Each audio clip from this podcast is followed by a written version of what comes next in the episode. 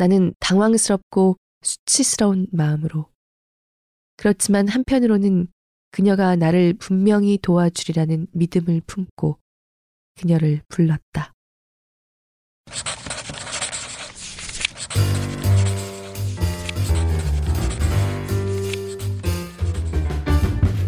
안녕하세요. 골라듣는 뉴스룸에서 함께 책 읽는 시간 북적북적입니다. 저는 권애리 기자입니다.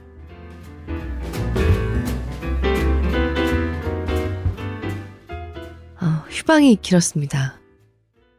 저는 코로나에 걸린 게 처음이에요. 정말 이렇게 아프고 오래가는 바이러스인지 몰랐습니다. 며칠 출근을 못하기도 했고요. 녹음은 더더욱 욕심을 낼 수가 없었어요.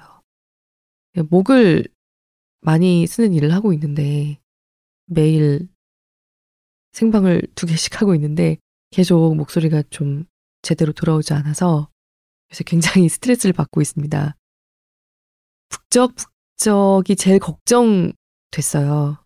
휴방을 계속 하는 건 정말 아닌 것 같아서 오늘 최대한 좀 노력하면서 녹음을 좀 해보려고 합니다.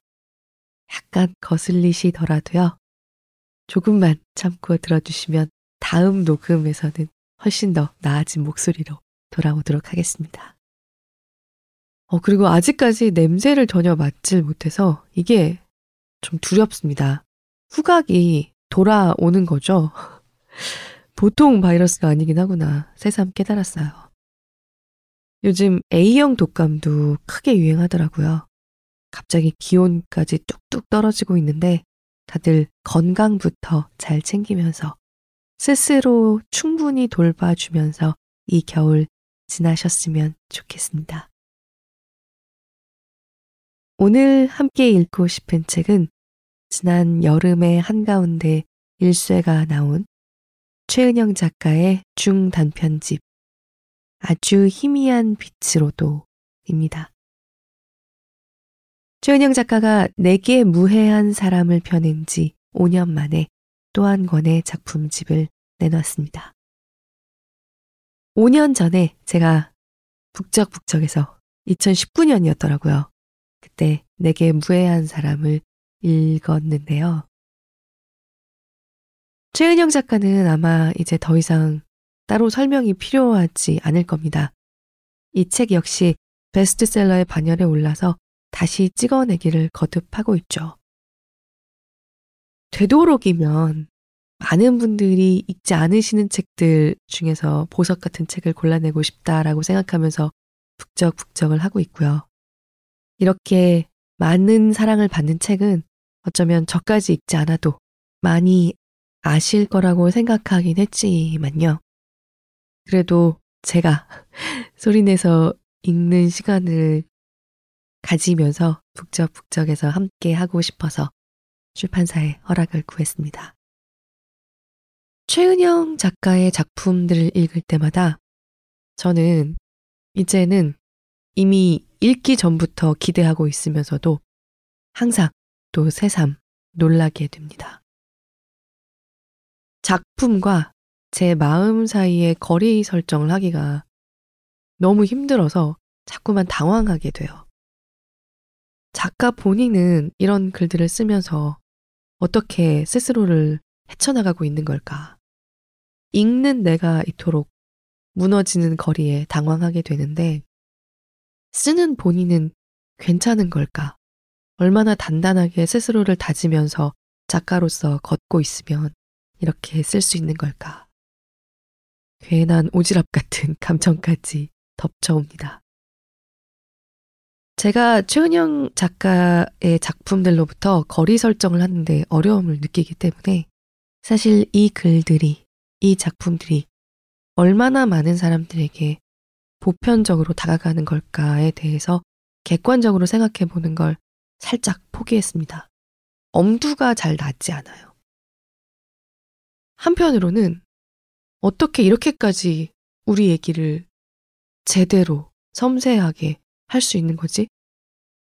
세상이 이 시간과 이 결들은 까먹고 가기로 한 거 아니었나? 약간 누설을 당하는 것 같은 기분까지 드는 게 있습니다. 그래서 어쩌면 내가 생각하는 것보다 훨씬 더 많은 사람들이 오로지 최은영의 작품들로부터만 나의 이야기가 말해지고 있다는 동감과 위로를 받고 있을 거란 확신이 들어요. 나의 이야기를 하는 작가가 있다면 이렇게도 강렬하게 벼락처럼 다가오는 거구나 라는 걸 저는 최은영의 작품들로부터 비로소 느꼈거든요. 이토록 생살 같은, 이토록 강렬한 우리의 이야기들이 사실은 어디서도 말해지지 않고 있었다는 걸 최은영의 글들을 읽음으로써 비로소 깨닫게 되는 통렬한 통증 같은 게 있습니다. 그리고 이런 통증을 알게 해줘서 고맙다. 그냥 책 표지를 어루만지는 것만으로도 만나지 못한 지 오래된 친구의 손을 슬쩍 다시 잡은 것 같은 제게는 그런 느낌을 주는 책입니다. 표제작이자 이 책에도 맨 앞에 실려 있는 작품 아주 희미한 빛으로도의 도입부를 먼저 조금 읽어보겠습니다. 낭독을 허락한 출판사 문학동네에 감사드립니다.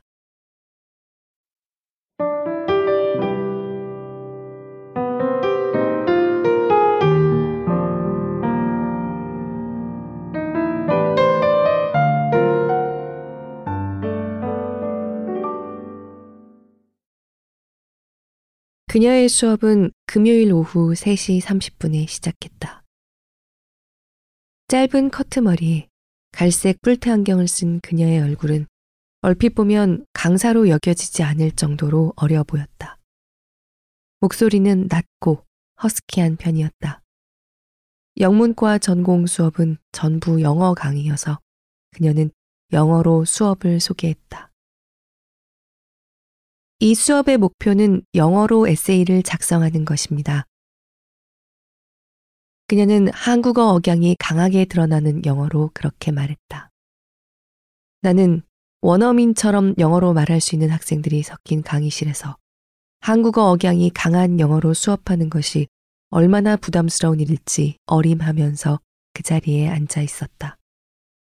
그녀는 분명하게 말하려고 노력했고 자신이 강조하고 싶은 부분은 조금 크게 말했다. 나는 그녀가 하는 말을 아무것도 놓치지 않고 이해할 수 있었다. 그녀는 강의 소개를 끝내고 학생들의 질문을 받았다. 영어가 유창한 학생들이 가장 먼저 질문을 했다. 그녀는 학생들의 말을 귀 기울여 듣고 잘 이해하지 못했을 때는 한 번 더 말해달라고 요청하고는 성실하게 답했다. 금요일 오후 수업이어서 수강 여부를 결정하지 못한 채로 강의실에 들어갔지만 무채색 계열의 옷을 입고 한국어 억양이 강한 영어로 또박또박 자기 생각을 말하는 그녀를 보고 있자 질의응답이 끝날 무렵에는 내가 그녀의 수업을 좋아하게 될 거라는 희미한 예감이 들었다. 수업은 매 시간 그녀가 선정한 영문 에세이를 읽고 A4 용지 한 장 분량의 에세이를 제출하는 식으로 진행된다고 했다. 읽어야 할 책의 양이 많은 탓에 수강 신청 정정 기간 동안 많은 학생들이 빠져나갔고 결국 수강생은 열댓 명 정도로 줄어들었다. 첫 번째 수업 시간에 우리는 조지 오웰이 버마에서 경찰관으로 일했을 때 쓴 에세이를 읽었다. 그녀는 에세이를 한 줄 한 줄 따라 읽어 내려가며 강독했다. 어떻게 말해야 할까? 나는 그 수업의 모든 부분이 마음에 들었다. 시멘트 벤 습기가 오래도록 머물던 지하 강의실의 서늘한 냄새. 천 원짜리 무선 스프링 노트 위에 까만 플러스펜으로 글자를 쓸 때의 느낌. 그녀의 낮은 목소리가 작은 강의실에 퍼져나가던 울림도 모두 마음에 들었다. 그녀가 고른 에세이들도 좋았고, 혼자 읽을 때는 별뜻 없이 지나갔던 문장들을 그녀가 그녀만의 관점으로 해석할 때 머릿속에서 불이 켜지는 순간도 좋았다.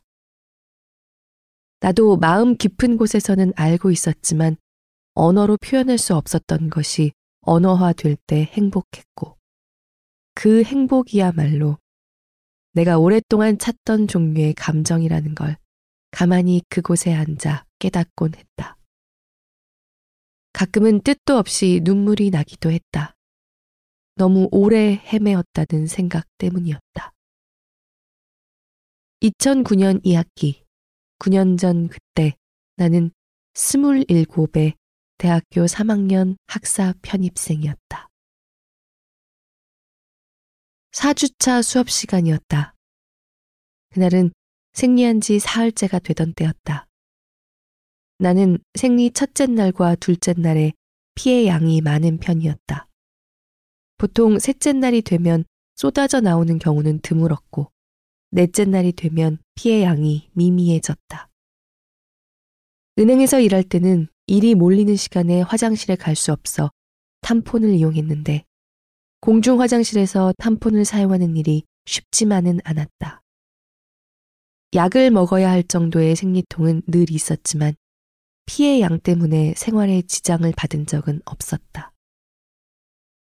문제가 생긴 건 편입을 할 즈음이었던 것 같다. 갑작스럽게 피가 쏟아져 나오는 경우가 있었다. 매번 조심했지만 그날은 사흘째였고 수업 직전에 생리대를 갈아서 큰 문제는 없으리라고 생각했다. 휴식 시간이 없는 3시간짜리 수업이었고 나는 청바지에 짧은 남방을 입고 있었다. 수업이 반 정도 지났을 때 바지에 피가 새는 느낌을 받았다. 다른 학생들과 뚝 떨어져서 맨 뒤쪽에 앉은 탓에 누군가에게 도움을 청할 수도 바지를 가릴 외투도 없어서 나는 속수무책으로 나머지 시간을 견뎠다. 바지의 엉덩이 부분이 다 젖어서 차가웠다. 수업이 끝나고 우물쭈물하는 사이 학생들이 전부 바깥으로 나갔고 강의실에는 나와 그녀만 남았다. 나는 당황스럽고 수치스러운 마음으로 그렇지만 한편으로는 그녀가 나를 분명히 도와주리라는 믿음을 품고 그녀를 불렀다. 선생님. 처음에 그녀는 내 목소리를 듣지 못했다. 몇 번 더 부르고 나서야 그녀는 내 쪽을 봤다. 저 갑자기 피가 너무 많이 나와서 나는 일어서지 못하겠다는 표시를 했다. 그녀는 내 쪽으로 걸어오더니 자신의 검은 재킷을 벗어줬다. 우선 이거라도 둘러봐요. 나는 일어나서 그녀가 준 재킷을 허리에 둘렀다. 일어나 보니 나무 의자에도 피가 묻어 있었다. 그녀는 가방에서 물티슈를 꺼내 내게 건넸다. 나는 몇 번이나 물티슈로 의자를 닦고 닦은 휴지를 학교 앞에서 받은 광고 팸플릿으로 말아 가방에 넣었다. 나는 그녀에게 고맙다는 말도 하지 못했다. 집이 어디예요? 그녀가 내게 물었다. 이촌동이요. 그럼 우리 집 가서 옷부터 갈아입어요. 그녀는 나를 보고 그렇게 말하면서 미소 지었다. 그 순간 그녀가 얼마나 가깝게 느껴졌는지 나는 기억한다. 걸어서 10분 거리. 금방 가요. 나는 그녀를 따라 밖으로 나갔다. 가까이서 보니 그녀는 강의실에서 봤을 때보다도 더 왜소했다. 오늘이 셋째 날이어서 방심하다가 아까 오후까지는 괜찮았었거든요. 희원 씨라고 했죠? 네. 그럴 때가 있잖아요. 신경 쓸 거 전혀 없어요.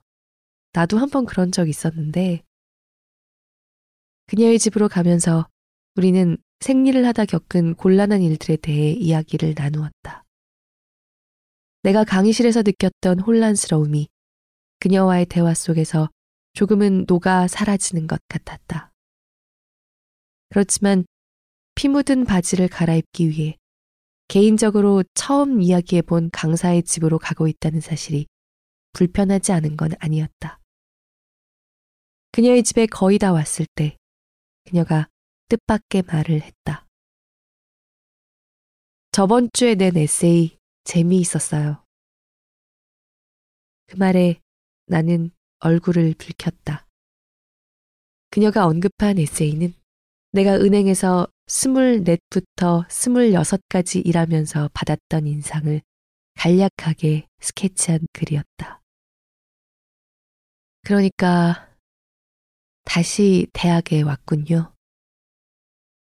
그렇게 말하고 그녀는 잠시 멈춰 서서 나를 보았다. 마치 우리가 예전부터 아는 사이였다는 듯이. 내가 은행에 들어가기 전부터도 알던 사이였다는 듯이. 그 글의 마지막에서 그녀는 나는 그곳을 언제나 떠나고 싶었지만 내가 떠나기도 전에 내가 깃들었던 모든 곳이 먼저 나를 떠났다. 나는 그렇게 타이로 용산을 떠난 셈이 되었다. 라고 썼다. 그녀의 책에는 내가 그때까지 읽어왔던 에세이들과는 다른 결이 있었다. 그녀의 글에서 그녀는 성공한 사람도 자유로운 사람도 세상 다른 사람들보다 어딘가 특별하고 특출한 사람도 아니었다. 다만 그녀는 자신을 타인처럼 여기고 있었다. 타인을 바라보는 시선에도 여러 종류가 있겠지만 자신을 바라보는 그녀의 시선은 무심했고 더 나아가 무정하기까지 했다. 이겨내기 어려웠을 것이 분명한 비참한 순간에 대해 기록하고는 바로 다음 단락에서 슈퍼 플라스틱 의자에 앉아 태연하게 스크류바를 먹는 장면을 적는 식이었다. 본인이 의도했든 그러지 않았든 그런 식의 구성이 여러 번 반복되었는데 그게 내 마음을 아프게 했다. 그녀에게는 그런 아프고 폭력적인 순간들이 스크류바를 먹는 순간만큼이나 평범하고 일상적인 일이었다는 느낌을 줬기 때문이다. 그녀는 독자의 반응을 신경 쓰지 않는 것처럼 자신이 인간적으로 지닌 약점과 단점, 세상 사람들로부터 비난받을 수도 있는 날것의 감정을 있는 그대로 적어 내려갔다. 이 사람 뭐지? 호감 가는 사람이 아니네. 라고 생각할 정도로. 아니, 그런 반응을 기대라도 하듯이 아무것도 미워하지 않고 노골적으로 썼다. 나라면 이런 식으로 솔직하게 쓰지 못했으리라고. 앞으로도 결코 이런 식으로 나에 대해 쓸 수 없으리라고 느꼈고, 그녀가 용기 있는 사람이라고 생각했다. 그리고 이 책을 읽었다는 걸 그녀에게 말하지 않는 편이 낫겠다고 판단했다. 강사는 영어로 강의를 해야 한다는 규칙이 있었지만 토론 시간에는 모두 한국어로 말할 수 있었다. 내가 그녀의 도움을 받고 바로 다음 주 수업에서 우리는 어느 4학년 학생이 써온 에세이를 같이 읽었다. 이것은 내가 34번째로 쓰는 자기소개서다.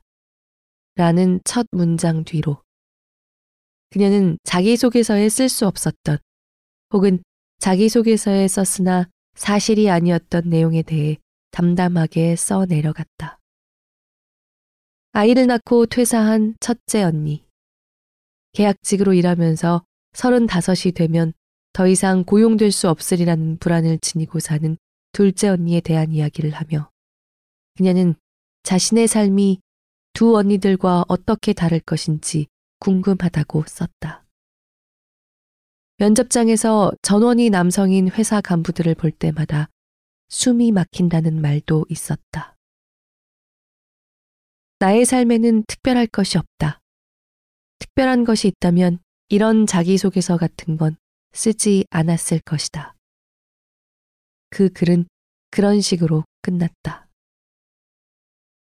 나는 그 글이 지닌 거칠고 강한 느낌이 좋았는데 모두가 그렇게 생각한 건 아니었다. 글의 결론이 모호하고 무슨 말을 하고 싶은 건지 알 수 없다는 지적이 있었다. 발표자는 자신이 평소에 느끼던 생각을 적은 것일 뿐 특별한 주제를 의식하고 쓴 것은 아니라고 답했다. 불안정한 일자리 문제나 구직의 어려움이 사회적 차별의 결과라고 은근히 주장하는 것 같은데요. 누군가 그렇게 말하자 발표자는 고개를 저었다. 저는 그저 저와 제 가족에 대해서 쓴 것 뿐입니다. 그렇지만 발표자는 망설이다 말을 이었다. 저는 저나 저희 언니들이 겪는 문제를 모두 저희들 탓으로만 생각하지 않아요. 그렇게 생각한다면 미안한 일이죠. 저나 저희 언니들에게나. 발표자가 그렇게 말하자 누군가가 의견을 더했다. 너무 극단적인 상황들만 나와 있으니까 상대방에게 자신의 생각을 강요하는 걸로 읽힐 수 있을 것 같아요. 발표자는 수긍한다는 듯이 고개를 끄덕였다. 진심으로 수긍해서가 아니라 빨리 그 시간이 지나기를 바라서 그러는 것처럼 보였다. 저는 나도 모르게 말이 나왔다.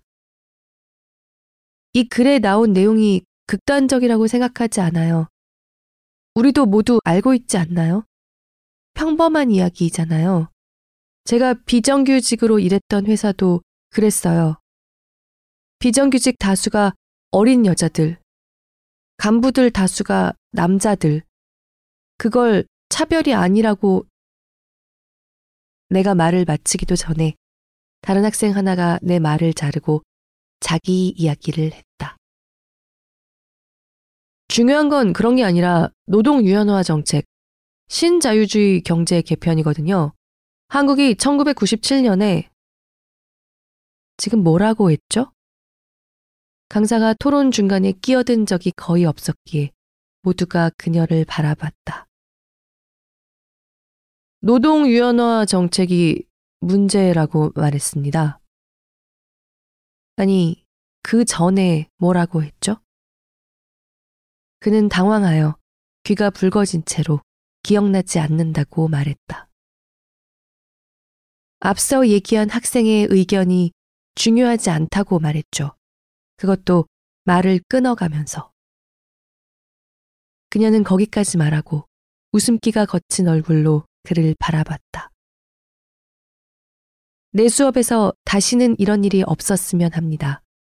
지금 이 자리에서 앞에 학생에게 사과하세요. 그는 온통 붉어진 얼굴로 내게 사과했다. 당황한 건 나도 마찬가지였다. 나는 그가 내 말을 끊었을 때, 그리고 내 발언을 평가절하했을 때, 약간 무안했을 뿐 별다른 감정은 들지 않았다. 누군가가 내 말을 끊고 내 의견이 중요하지 않다고 말하는 상황이 내게는 익숙했다. 그녀는 자신의 얘기를 개인적인 일로 받아들이지 말라고 그에게 말하고 수업을 이어나갔다. 수업이 끝나고 학생들이 강의실을 다 빠져나가고 나서 나는 그녀에게 다가갔다. 저번 주엔 감사했어요. 나는 그렇게 말하며 세탁한 재킷과 운동복 바지가 담긴 종이 봉투를 건넸다. 그녀는 봉투를 받아들더니 안경을 고쳐 쓰고 나를 봤다. 아까 내가 심했나요? 나는 그녀가 나를 약하고 어리숙한 사람으로만 생각하는 것이 싫었고, 내가 꼭 오늘처럼 당하고만 살지는 않는다는 말을 하고 싶었다. 나는 거짓말을 해서라도 그녀에게 잘 보이고 싶었다. 저도 아까 한마디 할 생각 있었어요. 그녀는 내 말을 듣고 웃어 보였다. 바로 집에 가요? 내가 그렇다고 하자 그녀는 자기도 오늘 용산역으로 갈 일이 있다고 같이 가도 되냐고 말했다. 나는 망설이지 않고 그러자고 같이 가자고 답했다. 그녀와의 동행이 설레면서도 불편했지만 대수롭지 않은 것처럼 연기했다. 나는 그녀가 나를 어린 학생들을 보는 것과는 다르게 바라봐 주기를 바랐다. 그녀에 대한 동경과 호기심, 어려움이 섞인 마음을 감추려고 나는 그녀와 눈을 맞추며 이야기하려고 노력했다.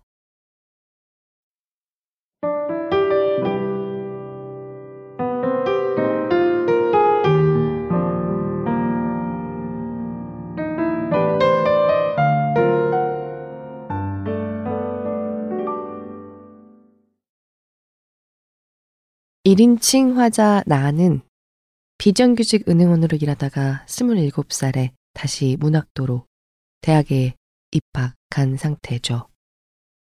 나가 동경과 동질감이 섞인 조심스러우면서도 상당히 간절한 흠모의 마음을 품고 바라보게 되는 강사 그녀는 나가 짐작하는 그렇게 되고 싶다고 생각하는 미래의 자신이기도 한데요.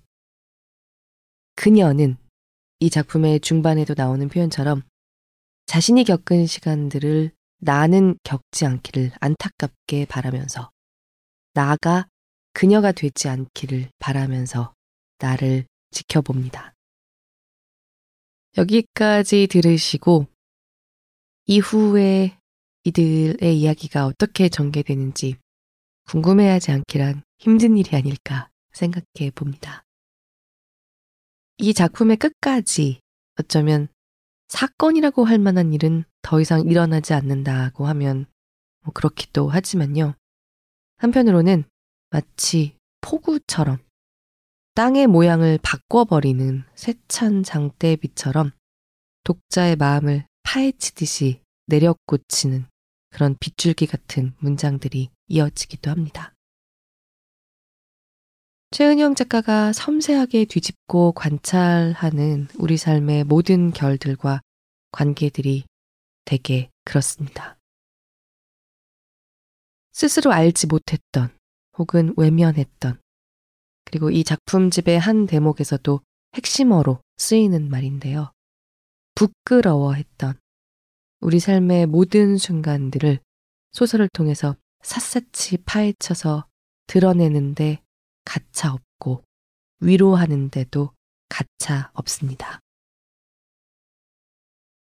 5년 전에 제가 북적북적에서 최은영 작가에 대해서 이렇게 소개했더라고요. 약간 다른 이야기를 하고 싶어서 사실은 5년 만에 찾아서 읽어봤는데 지금도 도저히 다른 이야기를 할 수가 없을 것 같아서 약간 다시 가져옵니다. 최은영 작가는 2000년 언저리를 경계로 청소년이 되거나 성인이 됐던 동시대 한국 여성의 한 사람으로서 내가 아는 바로 그들의 얘기를 하겠다는 자신감, 그리고 절실함이 쉼표와 마침표마다까지 뿜어져 나오는 그런 글을 씁니다. 내가 우리들의 얘기를 하지 않으면 아무도 우리 얘기를 해주지 않을 거야 라는 위기감을 느껴본 적이 있는 게 분명해 보이는 작가는 그런 위기감을 느껴본 자만이 갖고 있는 주변인의 관찰력으로 자기 얘기를 확립하기 위해서 다른 자들을 지워버리거나 장치 또는 기능만으로 취급하지 않는 소설을 씁니다. 내 중심에 있는 이야기를 하되 내가 아닌 자들의 가능성에 대한 시선을 끝까지 거두지 않는 치열한 자세. 보편성을 지녔다는 칭송을 받으려면 이 정도의 자세는 갖춘 경우라야 비로소 적합하지 않을까 생각했습니다. 라고 5년 전에 얘기했더라고요. 그런데 5년 만에 나온 단편집 아주 희미한 비트로도를 읽고 나서도 다시 한번 이 얘기를 꼭 하고 싶다는 생각이 들었습니다. 여기 실린 7편의 작품 중에서 일종의 변곡점과 같은 역할을 하는 작품이 있습니다. 일곱 편 중에 딱 한가운데에 실린 네 번째로 실린 답신입니다. 스포일을 하지 않는 선에서만 한마디로 소개하자면 답신은 언니와 관련된 모종의 사건으로 옥살이를 하게 되는 동생의 이야기입니다. 겉으로 봤을 때 이 자매의 서사는 배신과 균열의 서사예요. 세상에 서로밖에 기댈 것이 없는 약자인 자매들인데 오히려 그렇기 때문에 흔히 말하는 약자들 간에 더욱 치명적으로 쌓이는 갈등을 거듭하다가 서로에게 다시는 돌이킬 수 없는 상처를 주게 됩니다. 하지만 소설 속의 1인칭 화자인 동생 나는 자신의 조카, 아마도 다시는 볼 수 없을 언니의 딸에게 써내려가는 편지 속에서 배신과 균열에 대한 이야기가 아니라 우리 사이에 포기하지 않는 연대와 용서, 다른 누구도 아닌 나 자신을 살려내기 위한 연대와 용서, 그리고 이해를 보여줍니다. 바로 이런 주제 의식이 아주 희미한 빛으로 도의 일곱 작품을 관통하고 있는 핵심이라고 생각해요. 답신을 기점으로 앞에 세 편이 좀 더 비슷한 결로 묶여 있습니다. 동료, 친구, 사제지간 사이의 이야기가 앞에 세 편이라면요. 답신부터 이어지는 그 뒤에 세 편의 작품은 특히 여성과 가족, 여성 가족들 간의 균열과 연대, 그리고 작가 최은영이 끝까지 포기하지 않는 우리에 대한 믿음을 거듭 확인시켜 줘요. 이들 중에 누구도 저와 같지 않은데 이들 모두 안에서 저를 발견하게 됩니다. 나, 우리 엄마, 우리 할머니, 그리고 이제 연락하지 않거나 연락하지 못하거나 소식이 뜸해진 제 친구들을 생각하게 됩니다. 아마 최은영 작가는 많은 사람들로부터 내 얘기를 해줘서 고맙다는 말을 듣고 있을 거라고 생각해요. 가장 문학적인 문학이란 결국 어떤 독자이든 간에 독자로 하여금 여기서 나의 이야기를 발견하게 하는 것이라고 할 때 저는 지금 이 순간에 여기에 최은영보다 더한 문학이 있을까 감히 생각해 봅니다. 이 책의 여섯 번째 작품 이모에게 도입부를 좀 더 읽고 마치겠습니다. 최은영 작가의 소설들처럼 중간을 읽기 힘든 작품들이 별로 없어요. 저도 북적북적에서 예, 소설을 특히 단편 소설집을 여러 권 계속 읽어왔는데요. 어떤 작품들의 경우에는 중간을 읽음으로써 소개한다는 생각이 드는 경우도 있거든요. 그런데 최은영 작가의 작품들이 특히 발췌 낭독을 하려면 도입부를 읽고 마칠 수밖에 없습니다. 처음부터 차근히 쌓아 올려지는 그 시간과 관계에 대해서 읽지 않고 뒷부분을 발췌하는 것이 의미가 없다는 생각이 들 정도의 이야기를 쌓아 올리는 그런 작품들입니다. 이렇게 처음부터 공들여 쌓아 올리는 소설을 오랜만에 너무나도 기쁘게, 반갑게, 고맙게 만난다고 새삼 생각했습니다. 들어주시는 모든 분들께 늘 깊이 감사드립니다.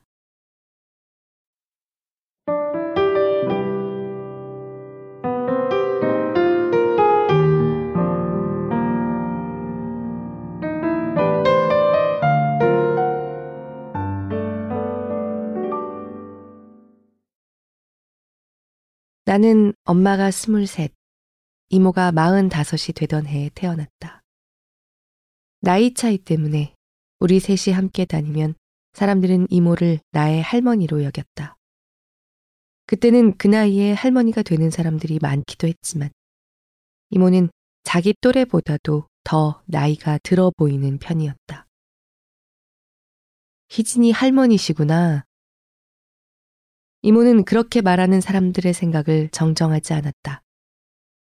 누가 묻지 않았는데도 희진이 할머니입니다. 라고 자기를 소개하기도 했다. 왜 거짓말을 하느냐고 묻는 내게 이모는 내가 잘하면 자연스레 알게 될 거라고 답했다.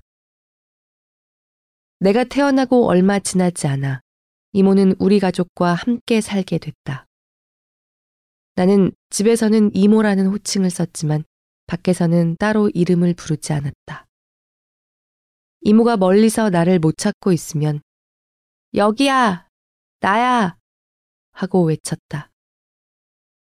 나는 열살에 독감을 크게 앓고 목소리가 거칠어졌는데 그런 목소리의 여자애가 별로 없어서 그렇게만 불러도 이모는 나를 알아봤다. 이모는 장롱 때문에 겨우 누울 공간만 남은 작은 방에서 지냈다. 옷가지가 별로 없었는데도 장롱은 방의 크기에 비해 너무 커다랬다. 이모가 소유한 옷도 우리 수준에서는 모두 고가의 물건이었다. 이모가 가장 아끼는 겨울 코트는 무려 버버리 제품이었다. 이모는 싸구려를 여러 개 사느니 좋은 걸 하나 갖는 편이 낫다고 했고, 엄마는 이모의 그런 태도를 허영심이라고 생각하며 이해할 수 없다고 했다. 이모의 차림새도 또래 여자들과는 달랐다. 이모는 무채색 옷을 입었고 짧은 단발머리를 유지했으며 늘 깨끗하게 세탁된 흰 운동화를 신었다. 왼쪽 손목에는 검은 가죽줄이 달린 사각형 손목시계를 차고 다녔다. 화장은 하지 않았다. 이모는 내 책가방과 외투도 싸구려를 사서는 안 된다며 엄마와 신랑이 하기도 했다. 실제로 나를 키운 사람은 이모였기 때문에 또 엄마가 이모의 고집을 꺾을 수는 없었기에 어린 시절에 나는 이모의 취향이 반영된 단정한 무채색의 옷을 입고 다녔다. 나는 이모가 싫어했던 것들을 종이 한 장에 빽빽하게 쓸 수 있다. 춤추는 사람, 연예인들이 웃고 떠드는 텔레비전 프로그램, 팔짱을 끼고 걸어가는 연인, 짧은 치마, 길에서 노래 부르기, 껌으로 풍선 불기, 강아지를 자식처럼 예뻐하는 사람, 해픈 웃음, 이것도 좋고 저것도 좋다는 식의 태도, 술에 취한 사람, 경박한 사람. 엄마와 내가 연예인들이 나오는 토크쇼를 보고 있을 때 그런 우리를 차갑게 바라보던 이모의 얼굴이 떠오른다. 기본적으로 이모는 삶의 즐거움이라고 할 수 있는 대부분의 것을 배격했다. 이모는 나를 엄격하게 키웠다. 나는 어려서 눈물이 많고 예민했는데 이모는 내 타고난 특성을 있는 그대로 받아주지 않았다. 내가 울 때마다 이모는 이 다음에 커서 세상 사람들이 너를 우습게 보고 함부로 대하는 걸 원하냐며 경고하듯 냉담하게 말했다. 울고 싶으면 아무도 없는 곳에서 울어. 네 방문을 닫고 울어. 징징대면서 네 기분 받아달라고 하는 거 좋아할 사람 세상에 하나도 없으니까. 이모의 그런 양육 태도에 큰 문제가 있었다는 것을 지금의 나는 안다. 이모의 태도가 감정적 방임에 가까웠다는 것도. 하지만 나는 이모를 판단하기 위해서 이 글을 쓰는 것이 아니다. 그런 판단은 너무 쉬우니까. 나는 그런 쉬운 방식으로 이모에 대해 말하고 싶지 않다.